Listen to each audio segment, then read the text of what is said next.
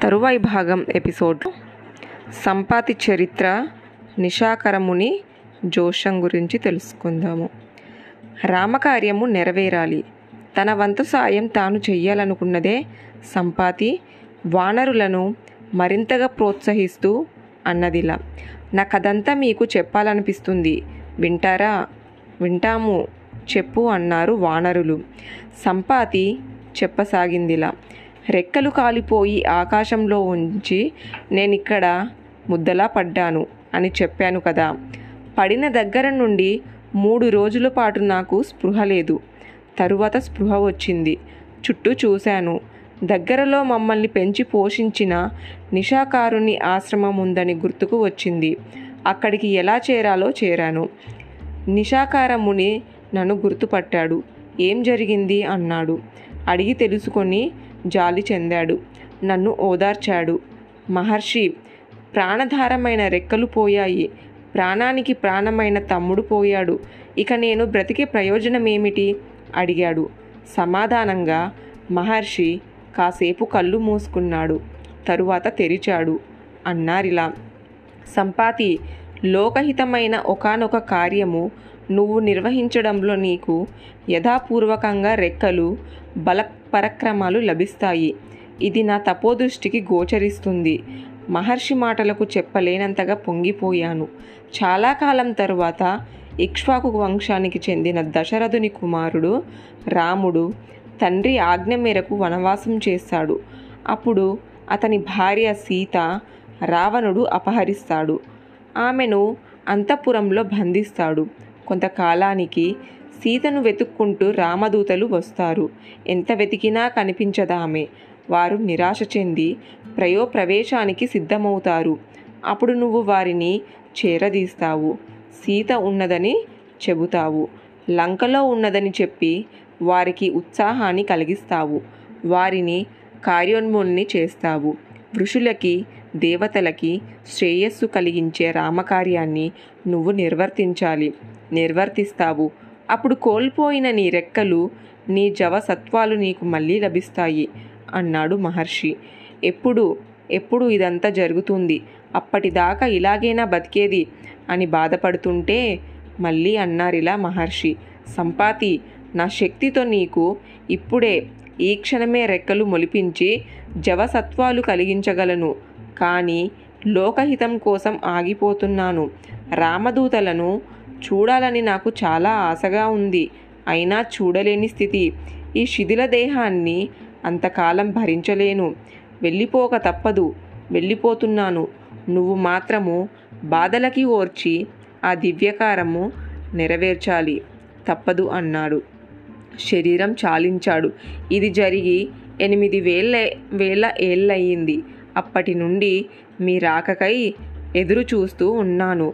నాకు ఓ కొడుకు ఉన్నాడు. వాడి పేరు సుపర్షుడు.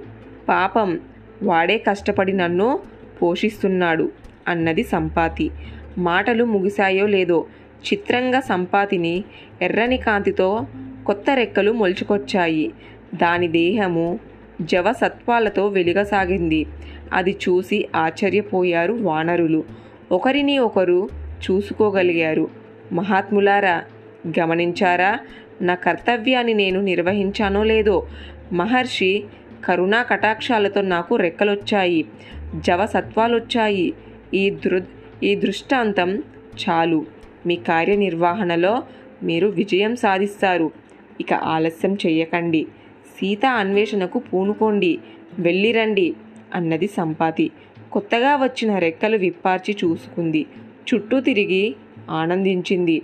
ఆకాశంలో ఎగరాలని కోరికగా ఉంది. మీరు అనుమతి ఇస్తే ఎగిరిపోతాను అన్నది సంపాతి. ఎగిరిపో అన్నారు వానరులు. మూకుమ్మడిగా గొంతెత్తారు. దాంతో సంపాతి ఆకాశంలోకి ఎగిరిపోయింది. విశాలంగా సంపాతి రెక్కలు పరుచుకోవటంతో ఆకాశము కనిపించకుండా పోయింది. నిషాకారముని జోషం ఫలించింది. సంపాతి రెక్కలు మొలిచాయి. ఆకాశంలోకి ఎగిరిపోయింది సంపాతి. ఎగిరిపో అన్నారు వానరులు. ఎగిరిపోయింది సంపాతి. ప్రోత్సాహం వల్లనే లేదంటే ఆ గద్దలో కలిగిన మహా అద్భుత మార్పుల వల్లనైతే వానర నాయకుల్లో నిరాశ నిస్పృహలు పటాపంచలయ్యాయి. పౌరుష ఉత్సాహాలు ముప్పిరిగొన్నాయి. ప్రయోప్రవేశం అందుకు సంబంధించిన ఆలోచనలు మానుకున్నారు. ఉత్సాహంగా గంతులు వేస్తూ అభిజిత్తు ముహూర్తంలో సముద్ర తీరానికి చేరుకున్నారంతా రావణంతపురంలో సీతాదేవి ఉన్నదని కొంత సమాచారం తెలిసింది. బాగానే ఉంది. కానీ అక్కడికి చేరుకోవాలంటే నూరు యోజనాల సముద్రాన్ని దాటాలి. దాటి లెక్కకి మిక్కిలిగా ఉన్న రాక్షసులు కనుగప్పి సీతను చూడగలగాలి. ఇది సాధ్యమా? అసాధ్యమనుకున్నారు వానరులు. అది సాధ్యమైతే కంటబడిన రాక్షసులను మట్టుబెట్టి మళ్ళీ నూరు యోజనాల సముద్రాన్ని దాటి తిరిగి రాగలడము ఇంకెతటి సాధ్యము అని తలలు పట్టుకొని కూర్చున్నారు. దీర్ఘంగా ఆలోచించసాగారు. అంగాదుణ్ణి సమీపించారప్పుడు. హనుమ ఏమిటి ఆలోచిస్తున్నావు యువరాజా? అడిగాడు. హనుమను పట్టించుకోనట్టుగా చూశాడు అంగాదుడు. యువరాజా మహారాజు సుగ్రీవుని గురించి ఇంకా నువ్వు తప్పుగా ఆలోచిస్తే దయచేసి ఆ ఆలోచన వదిలిపెట్టు. అనుమానాలు పెనుభూతాలవుతాయి. ఆ భూతాలను తరిమిపెట్టు. ప్రశాంతంగా ఉంటుంది అన్నాడు హనుమ. దగ్గరగా తీసుకున్నాడు అంగదుణ్ణి. అంగద భయమే భ్రమలకు మూలము. కాఠిన్యానికి క్రూరత్వానికి కూడా భయమే కారణము. భయాన్ని వదిలిపెట్టు. నీకంతా అందరూ ఉన్నంత వరకు కనిపిస్తారు అన్నాడు హనుమ. ఆరాధనంగా చూశాడు అంగాదుడు నీ భయమే నిన్ను అగాధాల్లోకి నెడుతుంది. భయము కోపిని చేస్తుంది. కోపము అనర్ధానికి మూలమవుతుంది. అనార్థము బాధను కొని తెస్తుంది అన్నాడు హనుమ. సన్నగా నవ్వాడు. నిన్న ఎలా ఉందో చూసిన వాడివి నేటిని ప్రేమించిన వాడివి రేపటి గురించి ఆలోచించి భయపడడం అవివేకం. రామకార్యం నిర్వహణలో మరో ఆలోచన పెట్టుకోకు. అది ఎవరికీ శ్రేయస్కరం కాదు అన్నాడు అంతలోనే. పొద్దుపోయింది పడుకో అన్నాడు హనుమ. వెళ్ళిపోయాడక్కడి నుంచి హనుమ హితబోధ అంగదున్ని కార్యోన్మాకాన్ని చేసింది. ఆలోచిస్తూ కళ్ళు మూసుకున్నాడతను. ఆ రాత్రి గడిచింది. తెల్లారింది. తెల్లారగానే దేవతలు ఇంద్రుణ్ణి చుట్టుముట్టినట్టుగా వానర వీరులంతా అంగాదుణ్ణి చుట్టుముట్టారు. నూరు యోజనాల సముద్రాన్ని దాటడంపై చర్చలు చేయసాగారు. కావలసింది చర్చలు కాదు ఆపండి. ముందు నూరు యోజనాల సముద్రాన్ని దాటగల సమర్థులు ఎవరనుకున్నారో వారు ముందుకు రండి అన్నాడు అంగదుడు. ఎవరు? అతని ఆహ్వానాన్ని స్వీకరించి ముందుకు రాలేదు. అప్పుడు ఇలా అన్నాడు అంగదుడు. వీరులారా మీరంతా పరక్రమానికి పట్టుదలకి సాహసానికి పెట్టింది పేరు. మీరు వెనుకంజ వేయడము బాధగా ఉంది. పోని ఎవరు ఎన్నెన్ని యోజనాలు దాటగలరో అదైనా దయచేసి చెప్పండి. నేను పది యోజనాలు దాటగలను అన్నాడు గజుడు. నేను ఇరవై దాటగలను అన్నాడు గవాక్షుడు. నేను ముప్పై అన్నాడు గవయుడు.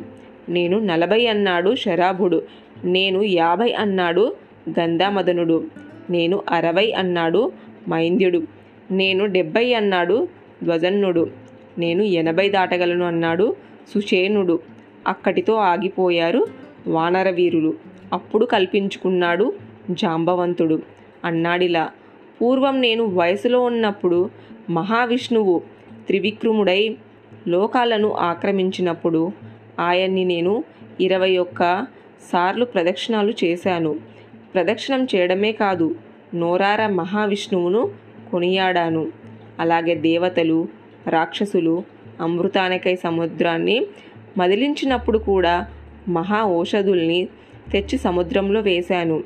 అమృతాన్ని సాధించడంలో సాయపడ్డాను. ఇప్పుడు ఆ ఓపిక లేదు ఆ బలము లేదు. ముసలివాణ్ణి అయిపోయాను. ఎక్కువలో ఎక్కువ ఈ సముద్రాన్ని నేను తొంభై యోజనాలు దాటగలను. తరువాత దాటలేను అన్నాడు. తర్వాయి భాగం నెక్స్ట్ ఎపిసోడ్లో తెలుసుకుందాము.